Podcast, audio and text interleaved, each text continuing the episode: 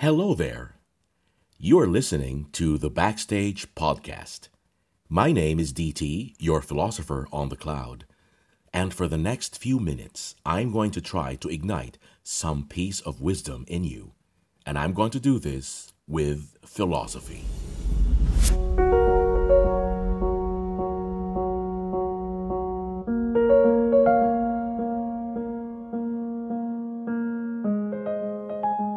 There is a poem that I memorized when I was in high school.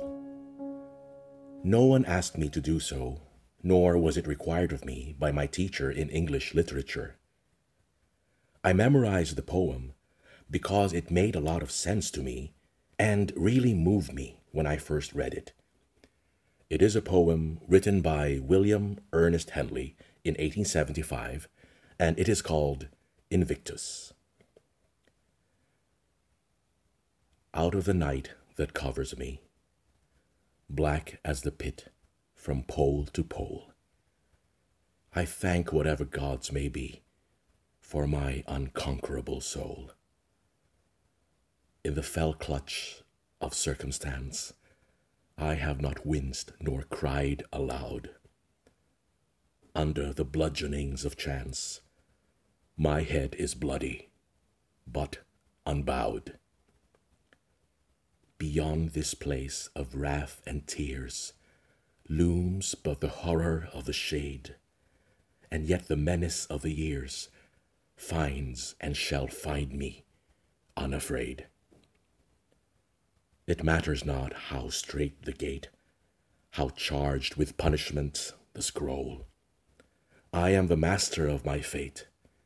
I am the captain of my soul. One word that can best describe the character of the persona in Invictus is the word resilient. The person speaking in this poem is resilient. What is resilience? And what can it do for you? PsychologyToday.com has this to say about the meaning of resilience. It says, quote, Resilience is the psychological quality that allows some people to be knocked down by the adversities of life and come back at least as strong as before. Rather than letting difficulties traumatic events or failure overcome them and drain their resolve. Highly resilient people find a way to change course, emotionally heal, and continue moving toward their goals. End quote. Isn't this something we all wished we had, especially in this age of the COVID 19 pandemic that we are all suffering from? Let's not kid ourselves anymore this virus, by now, some 10 months from the start of the year 2020, has disrupted, destroyed, and debilitated the foundations of our ways of life as people of modern, civilized, and democratic societies. We are, as I speak, a crippled humanity, a species severely injured by a small, invisible enemy, and the threat is far from over. These days, more than at any other time in our lives, we need resilience, and we need it on a daily basis. The really important question is how do we activate resilience? How can you make yourself bounce back from whatever losses you may have already experienced from the ravages of COVID 19? How can you stand up again, climb up, and move forward from the pit that this, the great global health crisis of our times, has thrown you into. I'd like to offer three easy steps that anyone can take if the goal is to become resilient. Each of these steps comes not from the science of psychology nor from medical practice. They are not findings from neurology or human physiology.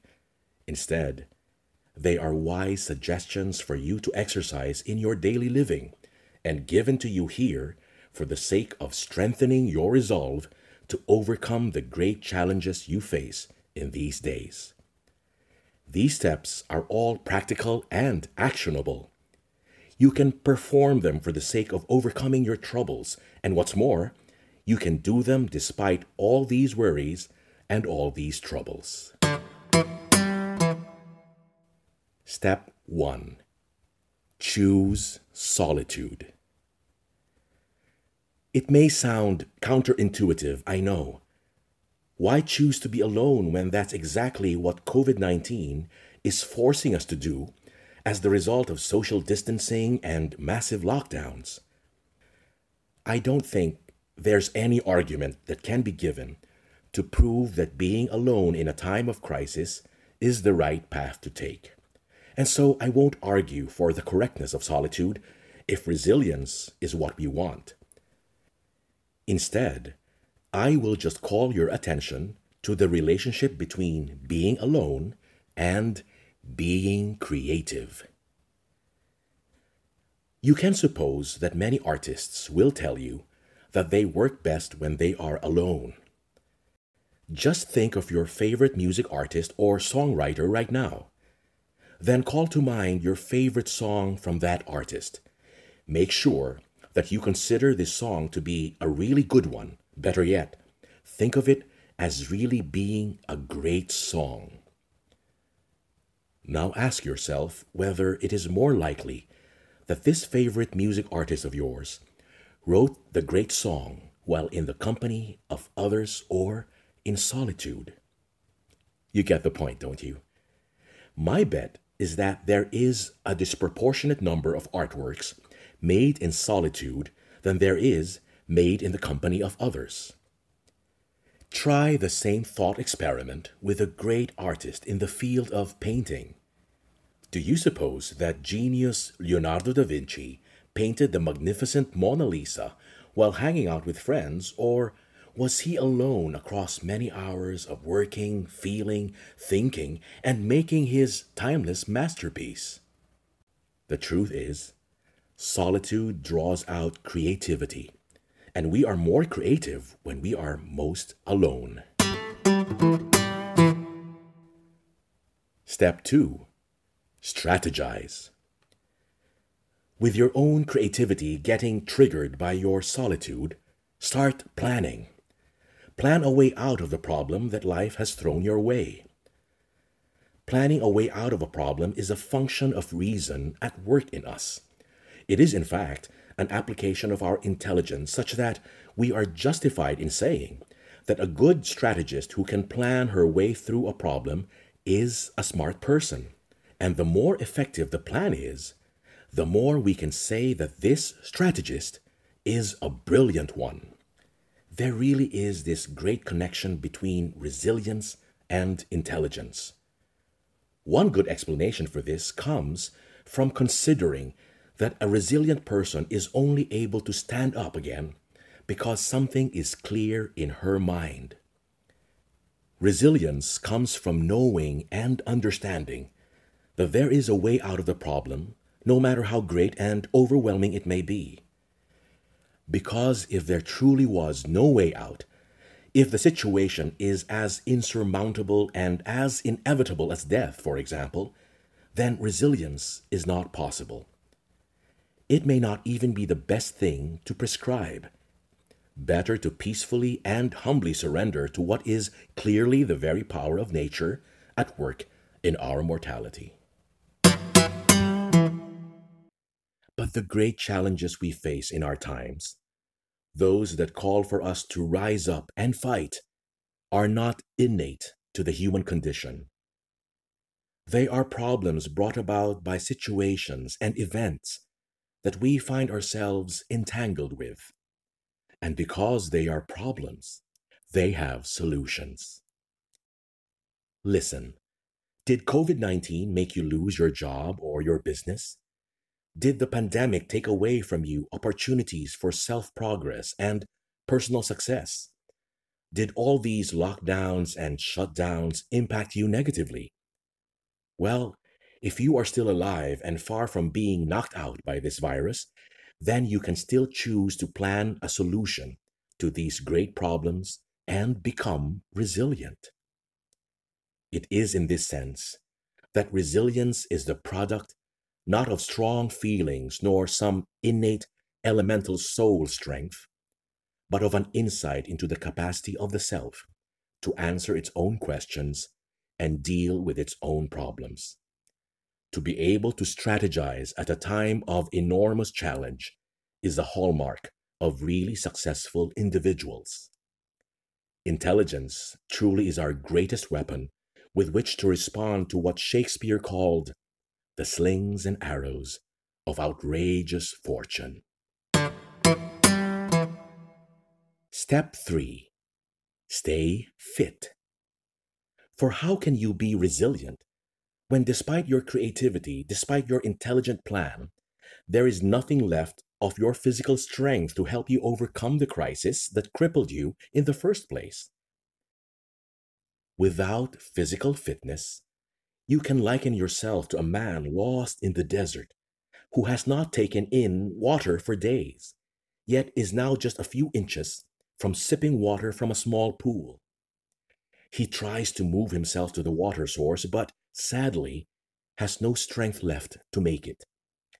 He collapses just as his fingers were about to touch the clean, cool, pure life saving water.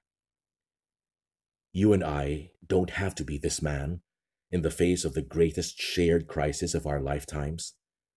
We can stay fit even as we wait for the creative emergence in our minds of the solutions to our problems. Let us gather all these thoughts now using a wisdom story. This version of the story is from a post by Mike Schultz in Medium.com dated January 23, 2017.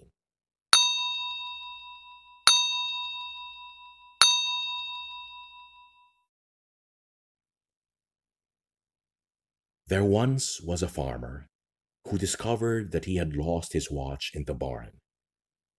It was no ordinary watch because it was a family heirloom and had great sentimental value for him. After searching high and low among the hay for a long while, he gave up and enlisted the help of a group of children that liked to play outside the barn. He promised them that the person who found it would be rewarded.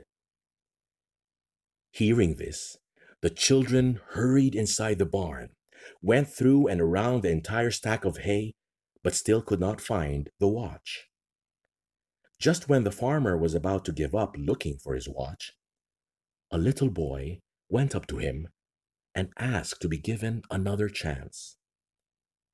The farmer looked at him and thought, Why not? After all, this kid looks sincere enough. So the farmer sent the little boy back to the barn. After a while, the little boy came out with a watch in his hand. The farmer was both happy and surprised, and so he asked the boy how he succeeded where he and the rest had failed. The boy replied, I did nothing but sit on the ground and listen. In the silence, I heard the ticking of the watch and just looked for it in that direction.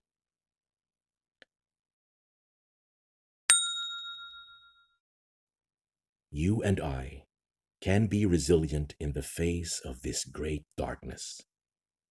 There is a way out of the labyrinth that we have all been forced to enter and to get lost in.